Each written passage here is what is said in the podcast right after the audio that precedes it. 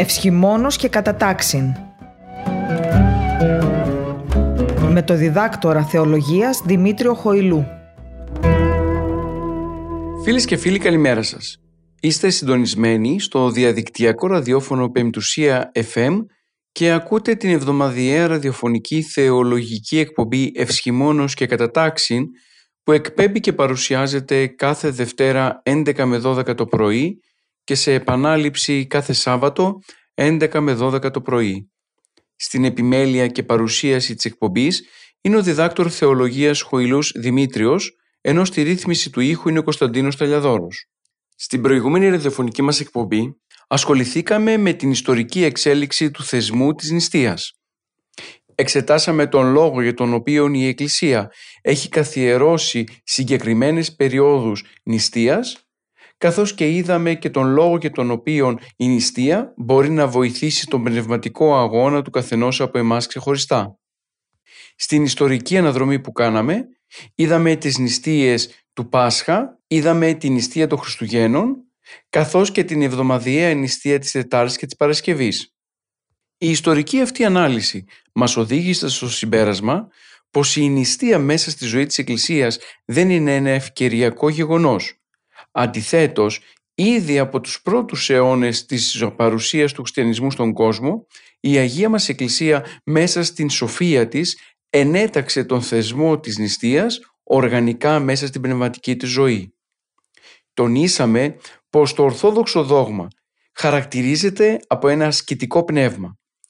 Ένα πνεύμα το οποίο βοηθά ώστε τόσο η ψυχή όσο και το σώμα να μπορέσουν να ενταχθούν μέσα στην άσκηση της αρετής και να οδηγηθούν προς την παρουσία του Κυρίου. Είναι ανάγκη να τονιστεί πως η ιστορική εξέταση του θεσμού της νηστείας δεν αποτελεί ένα είδος σχολαστικισμού. Αντιθέτως, βοηθά τον σύγχρονο χριστιανό να κατανοήσει απολύτως πως ο θεσμός της νηστείας είναι αρχαιότατος μέσα στη ζωή της Εκκλησίας. Η επιβεβαίωση αυτή μας βοηθά να δούμε πως τελικά ο χριστιανός στις μέρες μας 2021 χρόνια μετά την Ανάσταση υποχρεούται να τηρεί την νηστεία κυρίως γιατί μέσω αυτής μπορεί και διατηρείται ως παρουσία μέσα στην εκκλησιαστική ιστορία των 2.000 ετών.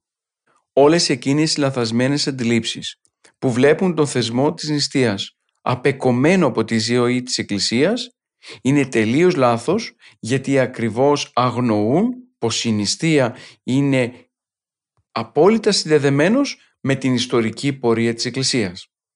Αν σκεφτεί κανείς πως η νηστεία της Τετάρτης και της Παρασκευής μέσα στον εβδομαδιαίο εορταστικό κύκλο είναι καθιερωμένη ήδη από την πρώτη Αποστολική Σύνοδο του 49, τότε μπορεί να καταλάβει πως ο σύγχρονος χριστιανός τηρώντας τη παραπάνω νηστεία επιβεβαιώνει την ιστορική πορεία της Εκκλησίας μέσα στο χρόνο. Φυσικά όσες και όσοι με ακούτε, θα τονίσετε πως ο σκοπός της νηστείας δεν είναι μονάχα ιστορικός, αλλά κυρίως πνευματικός και δεν θα μπορούσε κανένας να διαφωνήσει πάνω σε αυτό. Όμως, στην εποχή που ζούμε, που ο σύγχρονος άνθρωπος είναι λογικοκρατικός, ίσως θα πρέπει να δώσουμε και επιχειρήματα απολογητικά ώστε μέσα από αυτά να κατανοήσουν πολλοί χριστιανοί των ημερών μας που δυστυχώς απέχουν από τη ζωή της Εκκλησίας ότι η τήρηση της νηστείας δεν έχει μόνο μία πνευματική εφαρμογή που είναι και αυτό γεγονός αλλά κυρίως έχει μια συνέχεια ιστορική αποδεικνύοντας πως τελικά όλος αυτός ο θεσμός δεν είναι νεόφερτος ή νεοφανής αλλά αντιθέτως είναι ένας θεσμός που χάνεται μέσα στο βάθος των αιώνων. Δεν θα ήταν υπερβολή αν τονίζαμε πως είναι και ο πρώτος θεσμός και η πρώτη εντολή που έδωσε ο Θεός στους πρωτοπλάστους ήδη πριν από την πτώση. Από όλα τα δέντρα μπορείτε να φάτε, εκτός από το δέντρο της γνώσεως του καλού και του κακού. Η παραπάνω εντολή του Κυρίου στους πρωτοπλάστους ήταν ακριβώς ένα δείγμα νηστείας. Μάλιστα η συγκεκριμένη εντολή συνεχίζεται και με τις συνέπειες της παραβάσεώς της. Αν φάτε, θανάτο αποθανείστε. Όλα τα παραπάνω θέματα αναλύθηκαν στην προηγούμενη εκπομπή μας. Σήμερα θα συνεχίσουμε την ιστορική αναφορά στις διάφορες νηστείες της Εκκλησίας καθώς και θα εξετάσουμε και τον τρόπο τον οποίο θα πρέπει να ακολουθεί κάποιος ώστε η νηστεία να μην αποκόπτεται από το πνευματικό της στοιχείο. Επιπλέον θα δούμε παρανοήσεις και λάθη που κάνουν οι σύγχρονοι χριστιανοί, οι οποίες παρανοήσεις οδηγούν στο να καταργείται η νηστεία ή τελικά να αντιμετωπίζεται η ίδια της μέσα από μια σχετική έννοια. Συνεχίζοντας λοιπόν, ας δούμε την νηστεία των Αγίων Αποστόλων. Η 29η Ιουνίου είναι η μέρα εορτής των Αποστόλων Πέτρου και Παύλου. Η παραπάνω ημερομηνία δεν αποτελεί την ημέρα του μαρτυρίου των δύο Αποστόλων, αλλά ίσως την ημέρα της ανακομιδής των ιερών λειψάνων τους.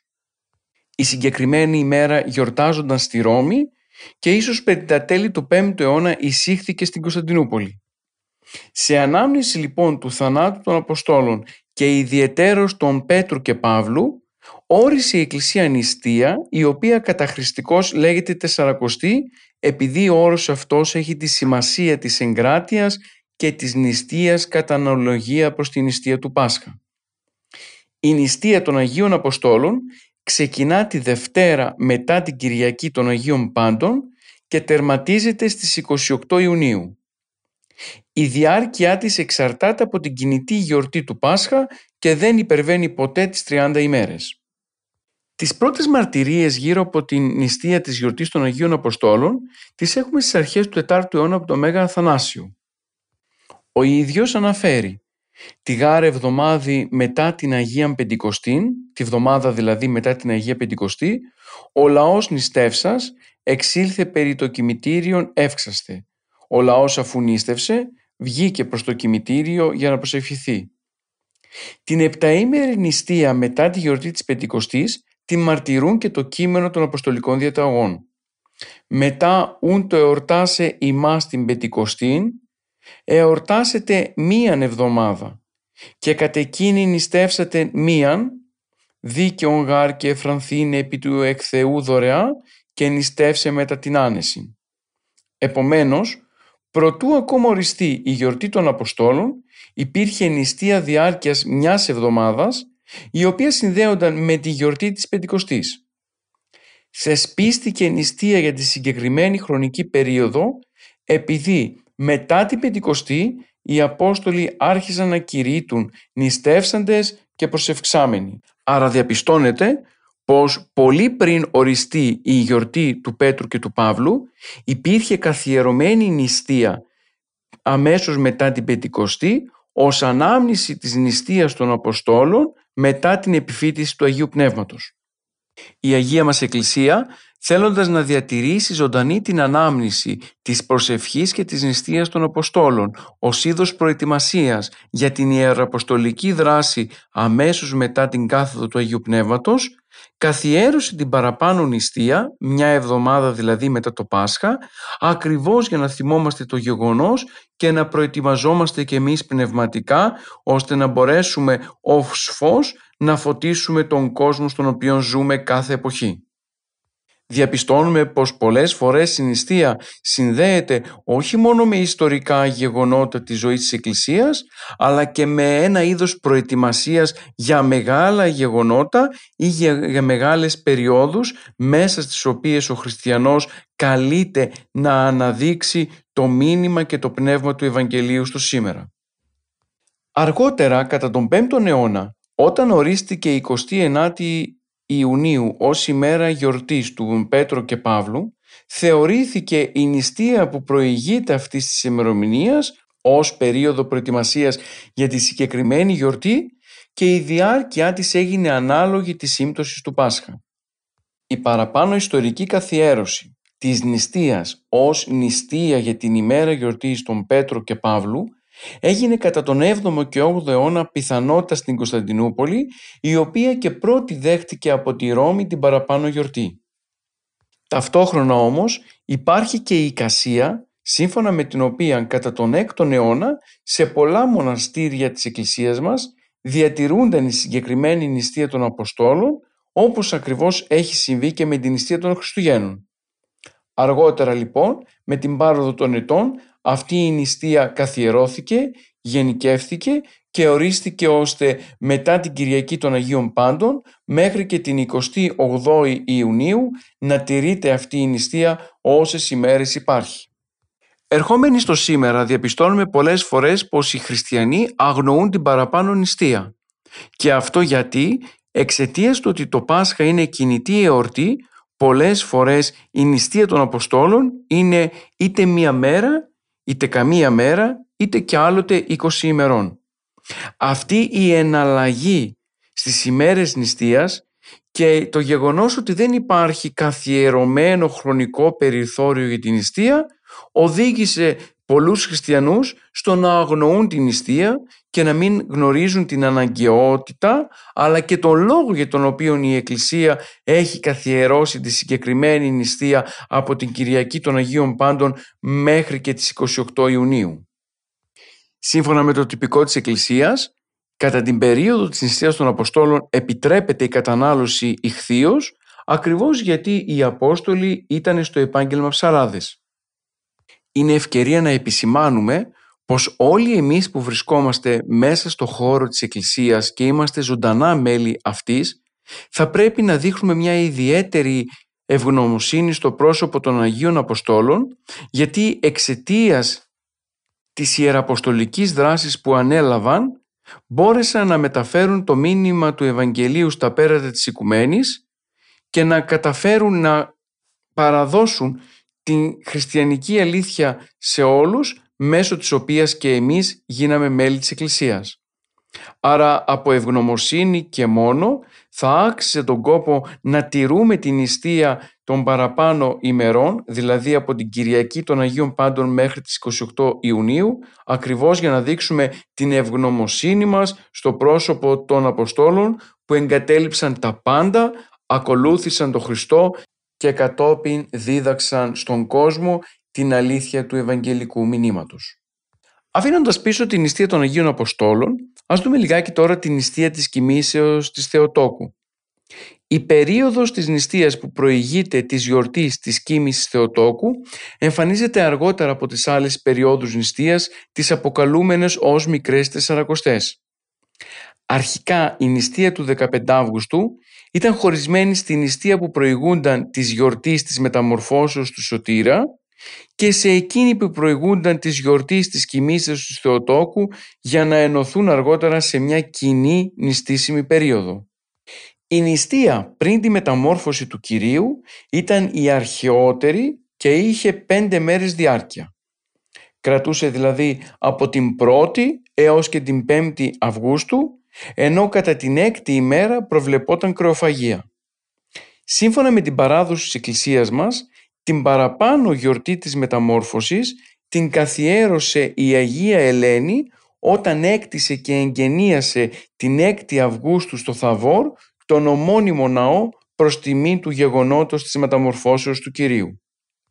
Πολύ αργότερα, κατά τον 5ο αιώνα, η Ανατολή έμαθε για την παραπάνω γιορτή και πλέον η γιορτή διαδόθηκε σε όλον τον τότε γνωστό κόσμο, σύμφωνα με τις μαρτυρίες του Κυρίου Αλεξανδρίας. Η γιορτή της κοιμήσεως Θεοτόκου τώρα εμφανίζεται στην Ανατολή και συγκεκριμένα στην Παλαιστίνη στις αρχές του 5ου αιώνα, ενώ καθιερώθηκε επίσημα στην Ορθοδοξία κατά τον 6ο αιώνα. Ο αυτοκράτορας Μαρκιανός έκτισε ναό στη Γεστημανή προς τιμήν της Θεοτόκου, η οποία κατά την παράδοση είχε ταφεί σε εκείνο το μέρος.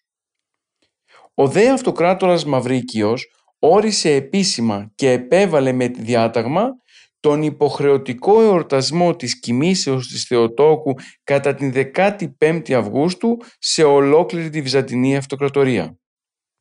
Όπως έχουμε αναφέρει και σε προηγούμενη εκπομπή μας, οι θεομητορικές εορτές στο σύνολό τους συνδέονται κυρίως με το κτίσιμο και τα εγγένεια ναού προς τιμήν της Θεοτόκου. Έτσι λοιπόν και εδώ η γιορτή της κοιμήσεως Θεοτόκου που αποτελεί ουσιαστικά μία θεομητορική εορτή εμφανίστηκε στις αρχές του 5ου αιώνα ακριβώς γιατί ο αυτοκράτορας Μαρκιανός εγγενίασε ναό προς τιμήν της Θεοτόκου στη Γεστημανή όπου κατά την παράδοση είναι ο τόπος ταφής της Θεοτόκου. Είναι απαραίτητο να γίνεται αυτός ο σύνδεσμος με προηγούμενες εκπομπές μας για να γίνει κατανοητό πως όλα τα γεγονότα μέσα στη ζωή της Εκκλησίας δεν είναι αποσπασματικά αλλά αντιθέτως έχουν μια οργανική συνέχεια το ένα με το άλλο ώστε να μας φέρουν στο σήμερα. Έτσι και εδώ η γιορτή της κοιμήσεως του Θεοτόκου και της νηστείας που συνδέεται με το γεγονός εμφανίζεται κατά τον 6ο αιώνα εξαιτίας των λόγων των οποίων αναφέραμε προηγουμένως. Μετά το βασιλικό διάταγμα και τον υποχρεωτικό εορτασμό της κοιμήσεως Θεοτόκου κατά τη 15η Αυγούστου εμφανίζεται και η νηστεία ως περίοδο προετοιμασίας για το παραπάνω γεγονός. Από τα μέσα του 9ου αιώνα και μετά οι μαρτυρίες για την νηστεία πριν την γιορτή της κοιμήσεως Θεοτόκου γίνονται πιο έντονες και επιβεβαιώνουν την ιστορική αλήθεια πως οι χριστιανοί προετοιμάζονται να το γιορτάσουν το γεγονός με νηστεία φαγητών. Μέχρι τώρα διαπιστώσαμε πως κατά τους πρώτους αιώνες της ζωής της Εκκλησίας οι καθιερωμένες νηστείες τόσο της Μεγάλης Σαρακοστής όσο των Χριστουγέννων, των Αποστόλων και της κοιμήσεως Θεοτόκου είχαν ήδη τοποθετηθεί μέσα στη ζωή της Εκκλησίας και οι πιστοί χριστιανοί τις ακολουθούσαν ακριβώς γιατί κατανοούσαν το βαθύτατο νόημά τους. Μετά τον ένα τον αιώνα όμως τα πράγματα αρχίζουν και αλλάζουν και ίσως κάποιες νηστείες αποκρισταλώνονται, άλλες δε αλλάζουν το νόημά τους. Είναι ευκαιρία λοιπόν να εξετάσουμε ποιο είναι εκείνο το στοιχείο το οποίο επεμβαίνει στο θεσμό της νηστείας και την βοηθά να καθιερωθεί μέσα στη ζωή της Εκκλησίας. Από τον 4ο αιώνα και μετά, ο θεσμός της νηστείας δέχεται την επιρροή του μοναχισμού, ο οποίος μοναχισμός ήδη έχει ξεκινήσει και σιγά σιγά αυξάνει την επιρροή του μέσα στη ζωή της Εκκλησίας. Αμέσως μετά την οικονομαχία και την θριαμβευτική επικράτηση του μοναχισμού εμφανίστηκε μία τάση αλλαγής των ηθών μέσα στη ζωή της Εκκλησίας. Οι μοναστικές τάσεις του θεσμού της νηστείας απέκτησαν εφαρμογή και στη ζωή των κοσμικών. Πλέον διαπιστώνουμε πως διατάξεις οι οποίες εμπεριέχονται σε διάφορα μοναστηριακά τυπικά και παρουσιάζουν υποχρεωτικό χαρακτήρα για τη ζωή των μοναχών σιγά σιγά καθιερώνονται και μέσα στη ζωή της Εκκλησίας για τα κοσμικά μέλη και αποκτούν μια μορφή οδηγιών για την πρακτική άσκηση της νηστείας. Η μονή τους Στουδίου στην Κωνσταντινούπολη και η μονή του Αγίου Σάβα στην Παλαιστίνη εμφανίζουν μια διαφορά των τυπικών τους και η διαφορά αυτή έγκυται τόσο στο βαθμό της επιοίκειας όσο και στο βαθμό της αυτηρότητας στον θεσμό κυρίως της νηστείας. Έτσι το τυπικό της μονής του στουδίου χαρακτηρίζεται από επιοίκεια η οποία οφείλεται στο κοσμοπολίτικο πνεύμα της πρωτεύουσας της αυτοκρατορίας ενώ το τυπικό της μονής του Αγίου Σάβα στα Ιεροσόλυμα διακρίνεται από την αυστηρότητά του επειδή η μονή βρισκόταν στην καρδιά της ερήμου και το ασκητικό περιβάλλον άσκησε ανάλογη επιρροή και στο παραπάνω τυπικό. Πολύ αργότερα, κατά τον 10ο με 11ο αιώνα, εμφανίζεται και το αγιορείτικο τυπικό, του οποίου συντάκτης είναι ο Αθανάσιος ο Αθωνίτης, ένας σημαντικός διαμορφωτής του μοναχισμού. Στα γραπτά κείμενα του Αγίου Αθανασίου συγκαταλέγονται εκεί πέρα και οδηγίες γύρω από τον θεσμό της νηστείας και του τρόπου με τον οποίο θα πρέπει να τον εκτελούν οι μοναχοί που ζουν στο Άγιο Όρος. Για να κατανοήσουμε τη σπουδαιότητα των παραπάνω τυπικών για τη ζωή της Εκκλησίας, είναι καλό να αναφερθούμε πως το τυπικό του Αγίου Θεοδόρου του Στουδίτου αναφέρει με λεπτομέρεια την ποσότητα και την ποιότητα των τροφών κάθε περίοδου του έτους, καθώς και την γενική εφταξία της τράπεζας. Έχει ιδιαίτερη αξία να εξετάσουμε τον τρόπο με τον οποίο ο Βαλσαμών, δηλαδή ο ερμηνευτής των κανόνων της Εκκλησίας, απαντά γύρω από το θέμα του θεσμού της νηστείας. Για τον ίδιο υπάρχουν πέντε κύριες γιορτές στις οποίες σχετίζονται με γεγονότα τα οποία συνδέουν τις γιορτές με την παρουσία του Μωυσή και του Ισραηλιτικού λαού. Χαρακτηριστικά αναφέρεται από τον ίδιο τον Βαλσαμών πως η γιορτή του Πάσχα προτυπώνει τη γιορτή του αμνού προς ανάμνηση της μετάβασης του Ισραηλιτικού λαού από την Αίγυπτο προς τη γη Χαναάν. Η νηστεία του Πάσχα είναι 40 ημερών κατά το πρότυπο της νηστείας του Ιησού Χριστού στην έρημο και όχι ημέρη, δηλα, όσοι δηλαδή και η διάρκεια της νηστείας της γιορτής του αμνού. Ο Βαλσαμών, αν και έχει κατά νου τις νηστείες των Αγίων Αποστόλων, της μεταμορφώσεως, της κοιμήσεως Θεοτόκου και της γέννησης του Χριστού, προσπαθεί να κατοχυρώσει κυρίως την αποστολικότητα και την προτεραιότητα της νηστείας της Μεγάλης Τεσσαρακοστής. Για τον ίδιο, η σημαντικότερη νηστεία του έτους είναι αυτή της Αγίας και Μεγάλης Τεσσαρακοστής, λέγοντας πως μία γάρ τεσσαρακονθήμερος νηστεία εστίν ή του Αγίου και Μεγάλου Πάσχα. Την παραπάνω νηστεία τη συνδέει απόλυτα και με το βάπτισμα των κατηχουμένων, οι οποίοι στην προσπάθειά τους να προετοιμαστούν κατάλληλα για να δεχθούν το φώτισμα, πρέπει να προκαθαριθούν με την νηστεία και με την άσκηση. Η παραπάνω αναφορά αποδεικνύει και τη σπουδαιότητα που έχει η Αγία και Μεγάλη Τεσσαρακοστή μέσα στη ζωή της Εκκλησίας. Όπως είπαμε και στην προηγούμενη μας εκπομπή, η Αγία και Μεγάλη Τεσσαρακοστή είναι η πρώτη νηστεία που καθιερώθηκε μέσα στη ζωή της Εκκλησίας. Ο Βαλσαμών με αυτήν του την απάντηση αποδεικνύει ακριβώς πως η παραπάνω νηστεία είναι ένα στοιχείο σημαντικό για την πνευματική άσκηση του καθενός από εμάς ξεχωριστά, το οποίο δεν θα πρέπει να παραθεωρείται, αλλά η τήρησή του να είναι αυστηρή, ώστε μέσω από αυτήν να μπορεί ο άνθρωπος να οδηγείται στην κάθαρση από τα ψυχικά και σωματικά πάθη. Αντιστοίχως με την Αγία και Μεγάλη Τεσσαρακοστή, κατά τον 1ο αιώνα και μετά η Αγία μας Εκκλησία θέτει και τις νηστείες της Δετάρτης και της Παρασκευής, οι οποίες γίνονται μέσα από την ξηροφαγία. Ο 69ος Αποστολικός Κανόνας, καθώς και ο 15ος Κανόνας του Πέτρου Αλεξανδρίας ορίζουν ακριβώς τον τρόπο με τον οποίο θα πρέπει να τελεί τη Τετάρτη και την Παρασκευή. Μάλιστα η τήρηση της παραπάνω νηστείας έχει χαρακτήρα υποχρεωτικό γιατί ήδη από τους αποστολικούς χρόνους έχει καθιερωθεί η συγκεκριμένη νηστεία αλλά επιπλέον κατανοείται και το νόημα το οποίο κρύβουν αυτές οι δύο μέρες για τη ζωή της Εκκλησίας. Αν και θεωρούμε πως είναι γνωστό σε όλους μας, είναι καλό να επισημάνουμε πως κατά τις μικρές τεσσαρακοστές, δηλαδή της νηστείας των Αγίων Αποστόλων και των Χριστουγέννων, το τυπικό της νηστείας προβλέπει ώστε κατά τις ημέρες της Ετάτης και της Παρασκευής να υπάρχει ξηροφαγία, δηλαδή φαγητό χωρίς λάδι, ενώ κατά τις υπόλοιπες ημέρες, Τρίτη και Πέμπτη, να γίνεται η κατάλυση του λαδιού. Από όλα τα παραπάνω λοιπόν διαπιστώνουμε πως οι ιστορικές πηγές που αναφέρονται στην νηστεία των μεταχριστιανικών χρόνων εντοπίζονται σε διάφορα συγγράμματα της εκκλησιαστικής γραμματολογίας, σε κανόνες οικουμενικών και τοπικών συνόδων, καθώς και σε μοναστηριακά τυπικά. Όλα τα παραπάνω κείμενα στα οποία αναφερθήκαμε αποδεικνύουν το γεγονός πως η Αγία μας Εκκλησία ήδη από πολύ νωρίς καθιέρωσε το θεσμό της νηστείας.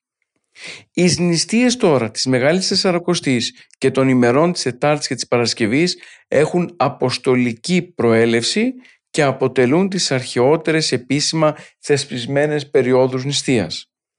Οι μικρές Τεσσαρακοστές, δηλαδή πριν τις γιορτές των Χριστουγέννων, των Αποστόλων και της κοιμήσεως της Θεοτόκου αποτελούν μεταγενέστερες νηστήσιμες περιόδους στη διαμόρφωση των οποίων συνεντέλεσε η άνθηση του μοναχισμού.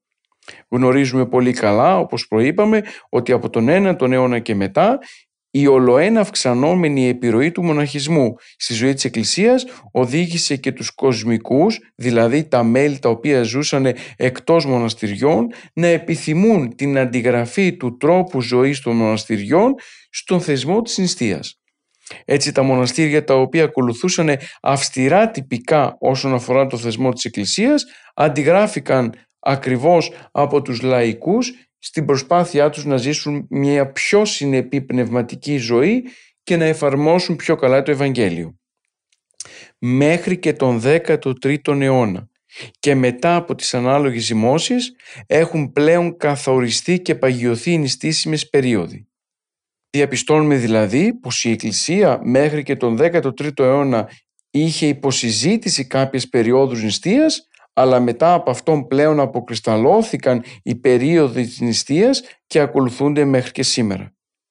Άλλωστε στο σύνολο των 365 ημερών τις οποίες έχει ένας χρόνος οι νηστήσιμες ημέρες είναι περίπου 265 ενώ οι 100 μέρες είναι οι μέρες κατά τις οποίες επιτρέπεται η κρεοφαγία. Το παραπάνω στοιχείο επιβεβαιώνει για ακόμα μία φορά αυτό το ασκητικό πνεύμα το οποίο υπάρχει μέσα στην Ορθόδοξη παράδοση. Βέβαια, χαρακτηριστικό γνώρισμα των θεσπισμένων νηστείων αποτελεί κατά τόπους και είδος ποικιλία και όχι ομοιομορφία. Αυτό το καταλαβαίνουμε διαπιστώνοντας πως άλλο τυπικό υπήρχε στην Κωνσταντινούπολη και άλλο τυπικό υπήρχε στα Ιεροσόλυμα. Ο λόγος φυσικά είναι στο γεγονός ότι στα Ιεροσόλυμα που ο μοναχισμός είχε μεγαλύτερη επιρροή και το ασκητικό πνεύμα ήταν πιο έντονο, σίγουρο ήταν και ο θεσμός της νηστείας να τελείωται με μεγαλύτερη αυστηρότητα από ότι στη μονή του Στουδίου όπου εκεί υπήρχε μεγαλύτερη επίοικια. Αγαπητοί μου ακροατές και ακροάτριες, η ιστορική πορεία του θεσμού της νηστείας μέσα στη ζωή της Εκκλησίας δείχνει ακριβώς και αυτήν την μαγεία, αυτήν την ομορφιά, αυτό το κάλος το οποίο κρύβει ο παραπάνω θεσμός και ο οποίος είναι πολύ βασικός για την πνευματική ζωή των χριστιανών. Αποδεικνύει λοιπόν το ότι η Εκκλησία η οποία γνωρίζει καλά το πώς να προσφέρει όλα εκείνα τα μέσα τα θεραπευτικά στα μέλη της ώστε να τα απελευθερώσει από τα πάθη μπορεί και χρησιμοποιεί το θεσμό της νηστείας ως μέσο θεραπείας. Αυτός ήταν και ο λόγος για τον οποίο η Εκκλησία ποτέ δεν έβγαλε μέσα από τη ζωή της τον θεσμό της νηστείας αλλά αντιθέτως τον άφησε να αναπτυχθεί ιστορικά και να φτάσει μέχρι και στο σήμερα.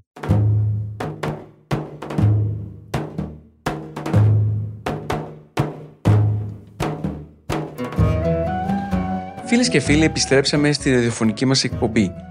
Στο πρώτο μέρος της εκπομπής μας ασχοληθήκαμε με την ιστορική πορεία του θεσμού της νηστείας μέσα στη ζωή της Εκκλησίας.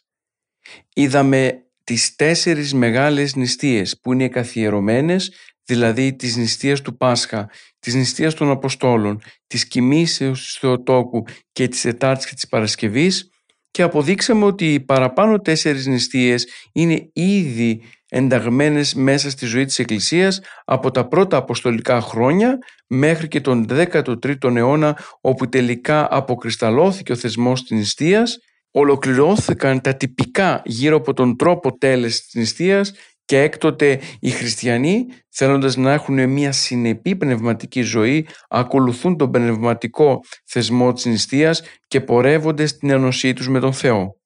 Στο δεύτερο μέρος θα ασχοληθούμε λιγάκι με τον τρόπο με τον οποίο τηρείται ο θεσμός της νηστείας, τα λάθη τα οποία γίνονται από τους πιστούς στις μέρες μας, καθώς και παρεξηγήσεις που υπάρχουν γύρω από αυτήν.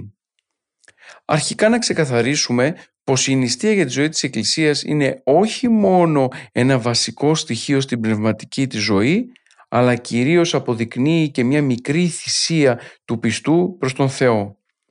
Στην Παλαιά Διαθήκη υπήρχε ο θεσμός της δεκάτης, δηλαδή έπρεπε οι Εβραίοι από τα υπάρχοντά τους να παραδίδουν στον Θεό το ένα δέκατο αυτόν.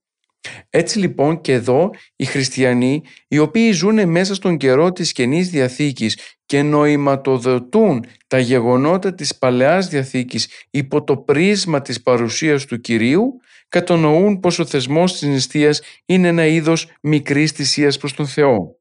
Προσφέρουν δηλαδή το ένα δέκατο όλης της ζωής τους.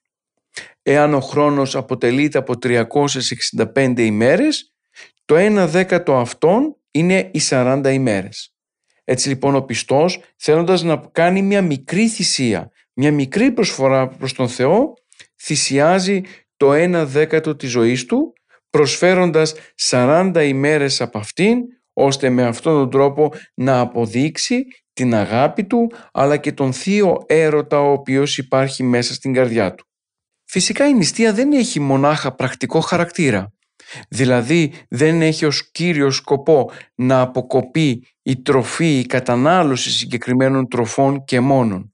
αλλά κυρίως ο στόχο έχει να θυμίσει σε όλους εμάς την αλωτρίωση από το κακό και την εκοπή του θελίσματός μας. Η Αγία μας Εκκλησία λοιπόν, έχοντας κατά νου πως η νηστεία βοηθά στην προσωπική κάθαρση, μας καλεί ώστε νηστεύσουμε νηστείαν δεκτήν, ευάρεστον το Κυρίο, αληθής νηστεία ή των κακών αλωτρίωσης, εγκράτεια γλώσσης, θυμού αποχή, επιθυμιών χωρισμός, καταλελιάς, ψεύδους και πιορκίας.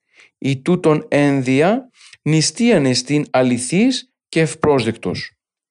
Παρατηρούμε λοιπόν πως η Αγία μας Εκκλησία δεν κατανοεί την νηστεία ως μια απλή διαιτητική αποτοξίνωση. Στις μέρες μας ακούμε και μέσα στις τάξεις των χριστιανών να διατυπώνεται η παραπάνω άποψη. Ότι δηλαδή θα νηστεύσω απλά και μόνο για να αποτοξινώσω τον εαυτό μου. Αυτό είναι ένα μεγάλο λάθος. Και είναι ένα μεγάλο λάθος γιατί; Γιατί αν αρχίσουμε και τελειώσουμε την πνευματική άσκηση της νηστείας μόνο στην αποτοξίνωση από τις τροφές, τότε χάνουμε το βάθος της. Και το βάθος είναι ακριβώς το να εγκρατεύσουμε τη γλώσσα μας. Δηλαδή να προσέχουμε όλα όσα λέμε. Το να απέχουμε από τον θυμό. Την περίοδο της νηστείας δεν δικαιολογείται αυτός ο οποίος νηστεύει να θυμώνει εύκολα. Να αφήνει τον εαυτό του δηλαδή δέσμιο του θυμού. Θα πρέπει να χωριστούμε από τις επιθυμίες. Παρατηρείτε πως την περίοδο της νηστείας πολλοί χριστιανοί αντί να μειώσουν την επιθυμία προς το φαγητό την αυξάνουν βάζοντας διάφορα εκλεπτισμένα τρόφιμα. Στις μέρες μας είναι εύκολο κάποιος να νηστεύσει. Αν περιδιαβούμε τα διάφορα καταστήματα τροφίμων θα διαπιστώσουμε πως πλέον υπάρχουν διάφορες τροφές νηστίσιμες. Ας μην ξεχνάμε προς το φαινόμενο του βιγκανισμού που τους τελευταίους καιρούς έχει επικρατήσει και στη χώρα μας έχει οδηγήσει πολλά καταστήματα τροφίμων να φέρουν τρόφιμα τα οποία ουσιαστικά είναι νηστίσιμα. Έτσι μπορείς να βρεις παγωτό νηστίσιμο, μπορείς να βρεις τυρί νηστίσιμο, κασέρι νηστίσιμο, στοιχεία τα οποία όμως εάν και δείχνουν πως πρακτικά τηρείται η νηστεία, ουσιαστικά δεν μας χωρίζουν από τις επιθυμίες. Δηλαδή, αν επιθυμείς να φας φέτα νηστίσιμη, καλύτερα είναι να φας φέτα αρτήσιμη. Και αυτό γιατί τρώγοντας την ιστήσιμη φέτα ψεύδεσαι κυρίως απέναντι στον εαυτό σου. Δεν επιθυμείς να νηστεύσεις πνευματικά. Δεν επιθυμείς να θυσιάσεις κάτι για το όνομα του Κυρίου. Δεν δείχνεις φιλότιμο απέναντι στην επαφή σου με τον Θεό. Αντιθέτως προσπαθείς να κοροϊδεύσεις και σένα και τον Θεό. Και ο Θεός φυσικά που είναι καρδιογνώστης γνωρίζει πως μέσα σου εμφολεύει η επιθυμία του αρτήσιμου τυριού. Γνωρίζει ότι μέσα σου στην καρδιά σου εμφολεύει η όρεξη το να φας κάτι το οποίο δεν είναι νηστίσιμο. Και βλέπει ουσιαστικά ότι η νηστεία δεν είναι νηστεία πραγματική, αλλά νηστεία υποκριτική. Μην ξεχνάμε πως σύμφωνα με τους πατέρες της Εκκλησίας μας απαραίτητο πρώτο βήμα για να δούμε τον Θεό είναι η καθαρότητα της καρδιάς. Έτσι λοιπόν η νηστεία πρέπει πάντα να συνοδεύεται από έναν αγώνα για τον εξαγνισμό της ψυχής.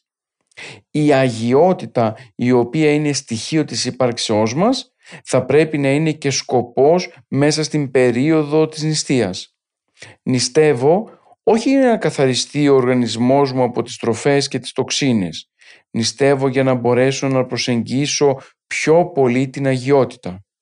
Η νηστεία με βοηθάει να αγωνιστώ, να συναισθανθώ το ότι είμαι σε μια αμαρτωλή κατάσταση και μέσω αυτού του γεγονότος να οδηγηθώ προς το πρόσωπο του Κυρίου. Όσο ανεβαίνω τα σκαλοπάτια της νηστείας, τόσο πετυχαίνω να καθαρθώ από τα πάθη. Και όσο καθαρίζομαι από τα πάθη και όσο η καρδιά μου είναι ελεύθερη από αυτές τις καταστάσεις, τόσο το πρόσωπο του Κυρίου γίνεται σε εμένα πιο εύληπτο.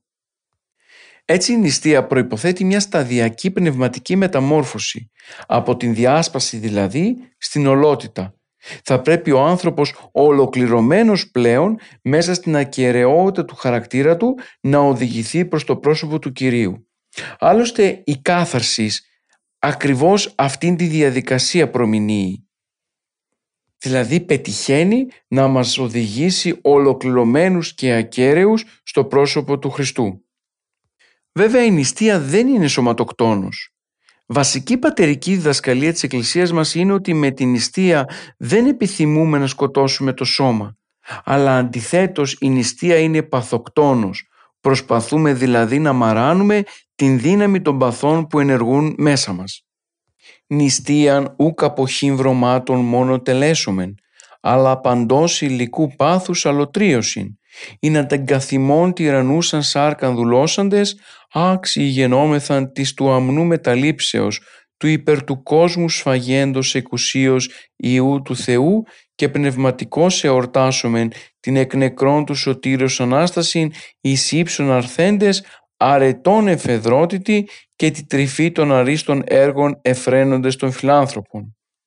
Η νηστεία βρίσκει το πραγματικό της νόημα όταν η εξωτερική αποχή από συγκεκριμένα φαγητά συνδέεται ταυτόχρονα και με τον εσωτερικό αγώνα ο σκοπός του οποίου είναι να αυξήσει τη λακτάρα μας για τον Θεό.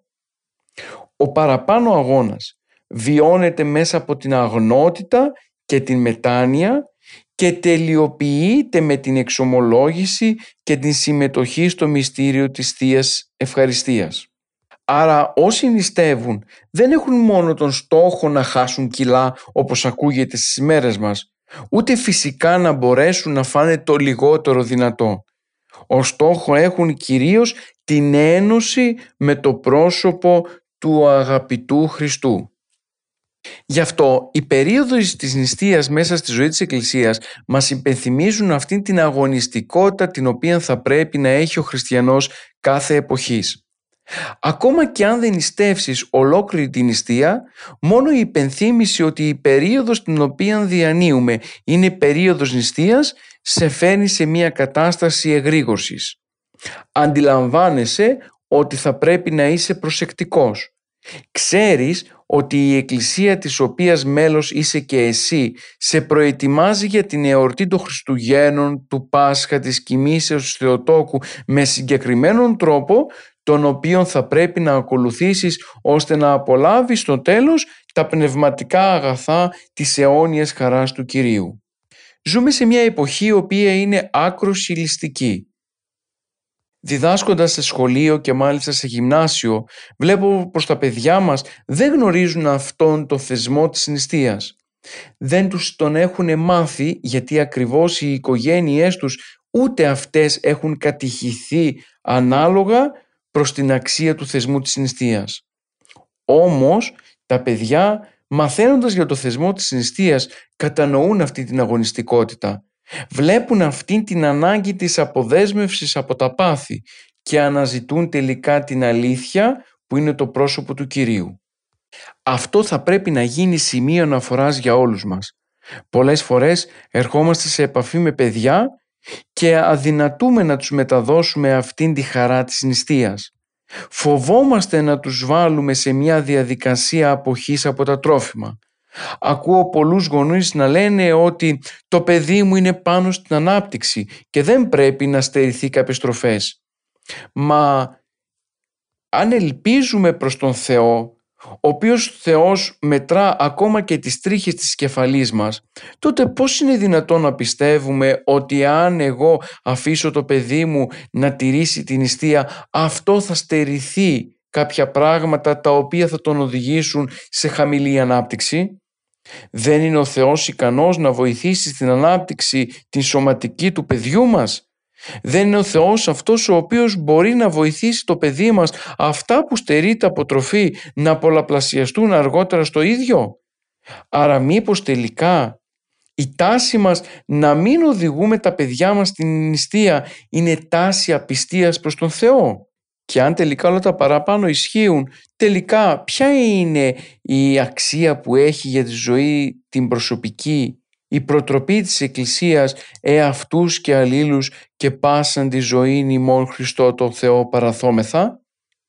Αν είμαστε έτοιμοι να παραδώσουμε όλη μας την ζωή προς το πρόσωπο του Κυρίου, τότε γιατί δεν το κάνουμε και με την νηστεία στα παιδιά μας; Ο φόβος των πολλών αποδεικνύει την έλλειψη εμπιστοσύνης προς το πρόσωπο του Κυρίου. Αν εμπιστεύεσαι τον Θεό, τότε και το παιδί σου θα νηστεύσεις, τότε και το παιδί σου θα του διδάξεις το θεσμό της νηστείας και θα είσαι σίγουρος πως ο Θεός θα οικονομήσει τα πράγματα με τέτοιον τρόπο ώστε τίποτα να μην λείψει από το παιδί. Άρα λοιπόν αγαπητοί μου ακροατές και ακροάτριες, ας αναλογιστούμε τις ευθύνες μας απέναντι στην σωστή κατήχηση των παιδιών μας. Δεν είναι δυνατόν να χαρακτηριζόμαστε ως χριστιανικές οικογένειες και μέσα σε αυτές να μην έχει κεντρική παρουσία ο θεσμός της νηστείας. Δεν θα ήταν καθόλου υπερβολή αν έλεγα πως τα προβλήματα της σύγχρονης κοινωνίας είναι ακριβώς γιατί ο άνθρωπος έγινε πλεονέκτης και επιθυμεί να αποκτά όλο και περισσότερα. Ο θεσμός της νηστείας σου διδάσκει πως τελικά σου χρειάζεται μόνο το απαραίτητο και αυτό το οποίο είναι ευλογημένο από τον Θεό. Η πλεονεξία κατά τον Απόστολο Παύλο είναι ένα είδος ειδωλολατρίας και δεν θα ήταν περίεργο αν τονίζαμε πως πολλοί από εμάς είμαστε τελικά ειδωλολάτρες γιατί ζούμε μέσα στην πλεονεξία της τροφής. Επιθυμούμε να τρώμε όλο και περισσότερο. Δεν θέλουμε να κόψουμε τον εγωισμό μας, δεν θέλουμε να περιορίσουμε τον θυμό μας, δεν θέλουμε να μειώσουμε κατά κάτι όλα όσα μας έχουν δοθεί. Όμως η νηστεία μας διδάσκει αυτήν την εγκράτεια, αυτήν την ολιγάρκεια, αυτή την τάση να εζώ με όλα όσα χρειάζονται και όχι με κάτι παραπάνω. Το περισσόν εκ του πονηρού εστί. Ο Απόστολος Παύλος τονίζει πως έχουμε τροφές και σκεπάσματα. Ας αρκεστούμε σε αυτά. Ας μείνουμε σε αυτά. Δεν θέλουμε κάτι παραπάνω. Ως έχοντες και μη κατέχοντες. Αν ξεχάσουμε αυτό το πνεύμα της γραφής, τότε σχετικοποιεί το θεσμό της νηστείας. Τότε γίνεται ένα είδος αποτοξίνωση όπως προείπαμε και τελικά δεν απολαμβάνουμε τίποτα από την πνευματική χαρά που δίνει η συγκεκριμένη πνευματική άσκηση. Η αληθινή νηστεία απαιτεί όχι μόνο αποχή αλλά και μετοχή.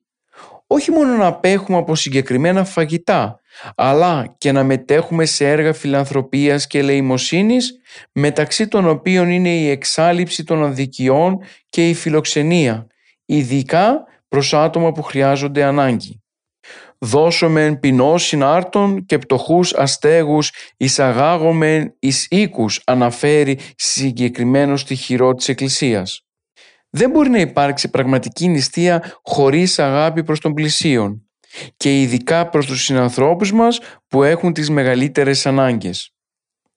Η νηστεία είναι σίγουρο το ότι θα μας οδηγήσει στην εξοικονόμηση χρημάτων γιατί ακριβώς μειώνονται κάποια εδέσματα.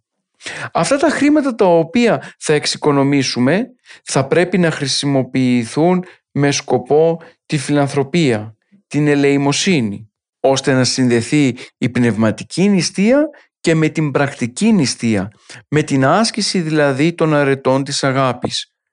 Η πίστη η οποία δεν έχει έργα αγάπης είναι νεκρά και όσο νεκρά είναι η πίστη μας τόσο η ταυτότητα του χριστιανού παραθεωρείται και χάνει την ουσία της.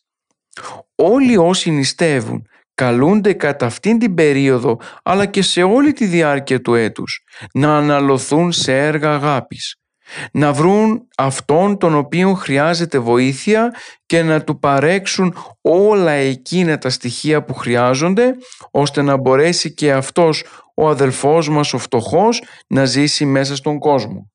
Αλήθεια, ποια αξία έχει μια νηστεία που χαρακτηρίζεται από την περικοπή της τροφής αλλά την ίδια στιγμή εσύ δεν αναλώνεσαι σε πράξεις αγάπης; Ο Μέγας Βασίλειος αναφέρει πως το παπούτσι το οποίο υπάρχει μέσα στην παπουτσοθήκη σου και είναι περιττό δεν είναι δικό σου αλλά είναι κυρίως αυτού ο οποίος δεν έχει πόδημα στα πόδια του. Το πουκάμισο το οποίο περισσεύει μέσα στην τουλάπα δεν είναι δικό σου, αλλά είναι του ανθρώπου ο οποίος δεν έχει να ενδυθεί κάποιο ρούχο. Άρα λοιπόν πολλές φορές μπορούμε να ευεργετήσουμε πολλούς περισσότερους από αυτούς που τελικά ευεργετούμε. Και αν σχηματικά νηστεύουμε την τροφή, ουσιαστικά μέσω από αυτής της πράξης δεν βοηθούμε τους συνανθρώπους μας.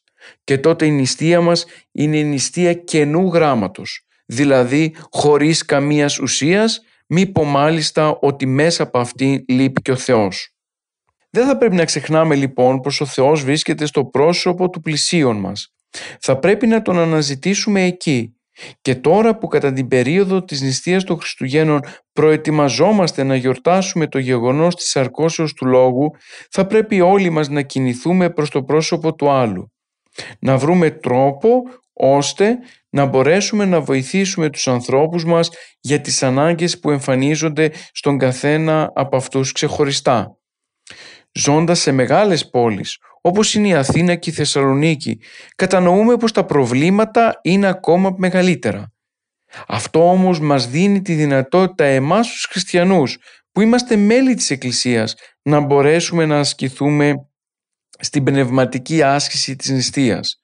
Δηλαδή να αναζητήσουμε τον φτωχό, τον γυμνό, τον άστεγο και να του προσφέρουμε φαγητό και λίγη θαλπορή λίγη αγάπη που την έχει τόσο ανάγκη.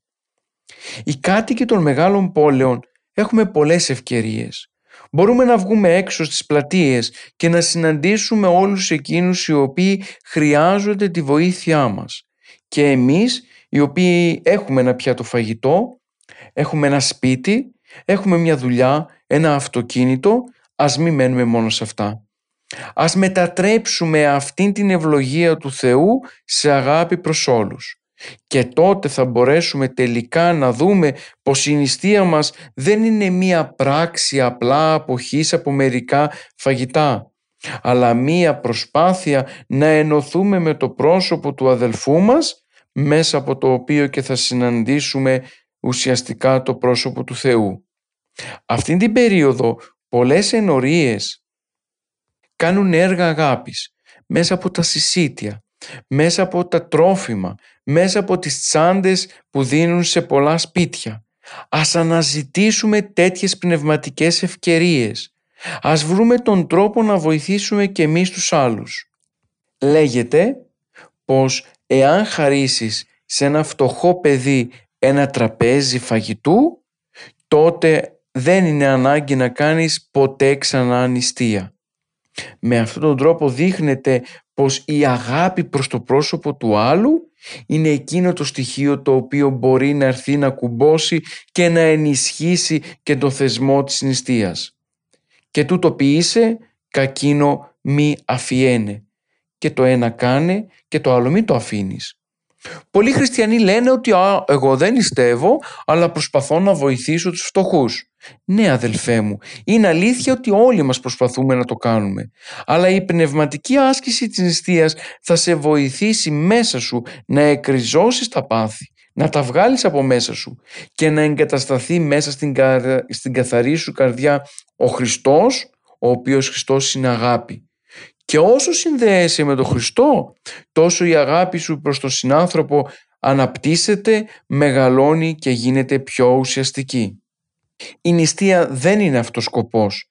Είναι το μέσο που μας υπενθυμίζει πως εξαρτόμαστε από το πρόσωπο του Θεού. Χωρίς τον πνευματικό αγώνα της νηστείας, χωρίς δηλαδή τη συνεχή προσπάθεια να προσιλώσουμε το νου και την καρδιά μας προς τον Θεό και να βλέπουμε το πρόσωπό Του τόσο στον πλησίον Του όσο και σε όλη τη δημιουργία, μια απλή νηστεία από το φαγητό δεν έχει καμία μα καμία αξία. Όταν όμως ασπασμόμαστε ολοκληρωτικά την νηστεία και ουσιαστικά τηρούμε και την πνευματική άσκηση της αγάπης, τότε η νηστεία γίνεται μια θετική δράση. Μια αληθινή παρουσία του Θεού που μας παρουσιάζει και φανερώνει το απερίγραπτο κάλος και μεγαλείο του Κυρίου. Ο χριστιανός που ζει στο σήμερα καλείται να γίνεται παράδειγμα προς όλους. Ένα παράδειγμα αγάπης, συμπόνιας και προσφοράς προς τον συνάνθρωπο. Η νηστεία ως θεσμός μας αποδεικνύει ότι τελικά θα πρέπει να στερηθώ εγώ για να ζήσεις εσύ. Θα πρέπει να ελαττωθώ εγώ για να σου δώσω σε ένα κομμάτι της αγάπης μέσω της οποίας θα οδηγηθείς προς τον Θεό. Αν οι χριστιανοί ζούσαμε την νηστεία με αυτό το πνεύμα, τότε πιστέψτε με, κανένας δεν θα ήταν άθεος. Κανένας δεν θα οδηγούνταν προς τον βιγκανισμό. Κανένας δεν θα οδηγούνταν προς τη χορτοφαγία. Γιατί ακριβώς όλοι θα αναζητούσαν τότε το θεσμό της νηστείας επειδή θα καταλάβαιναν ότι μέσα από αυτόν μπορούν να γνωρίσουν τον συνάνθρωπο. Άρα λοιπόν αγαπητοί μου ακροατές και ακροάτριες είναι καλό να γνωρίζουμε πως η νηστεία καταξιώνεται μόνο μέσα από το πρόσωπο του αδερφού μου. Δεν τρώμε κρέας πολλές φορές, αλλά την ίδια στιγμή τρώμε τον αδελφόν μας. Δεν πίνουμε κρασί, αλλά την ίδια στιγμή δεν είμαστε εγκρατοί της ύβρις. Περιμένουμε να έρθει η ενάτη το απόγευμα για να φάμε, αλλά όλη την ημέρα είμαστε μέσα στις φιλονικίες, στις αδικίες, στο κουτσομπολιό και γενικά στην κατάκριση του άλλου. Αλίμονο λοιπόν λέει ο Ισαΐας σε αυτούς που δεν μενθούν με κρασί, δηλαδή σε όλους τους χριστιανούς οι οποίοι τηρούν μια τυπική νηστεία χωρίς βάθος, χωρίς ουσία και χωρίς να έχουν κατά νου πως τελικά ο κύριος στόχος της νηστείας είναι η ένωση με το πρόσωπο του Θεού που είναι Θεός αγάπης. Ίσως αυτό τελικά λείπει μέσα από τη ζωή μας. Το να νιώσουμε την αγάπη και να μεταδώσουμε την αγάπη ως στοιχείο του Ευαγγελίου. Αν και ζούμε μέσα στο χώρο της Εκκλησίας, αν και έχουμε βαπτιστεί, αν και είμαστε μέλη της ζωής της Εκκλησίας, αδυνατούμε να μεταδώσουμε αυτήν την αγάπη που ο ίδιος ο Θεός μας έδωσε ήδη από τη στιγμή της άρκωσής Του. Γι' αυτό αγαπητοί μου, ας αναλογιστούμε τις ευθύνες μας.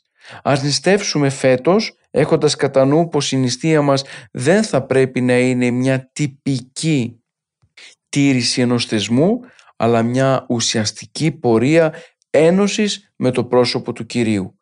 Και τότε όλα γύρω μας θα αλλάξουν όλα θα αποκτήσουν ένα άλλο νόημα γιατί ακριβώς θα μπορέσουμε και εμείς να αποδεσμευτούμε από το μεγάλο βάρος της πλεονεξίας αλλά και κυρίως από το μεγάλο βάρος του εγωισμού τον οποίον όλοι έχουμε μέσα μας.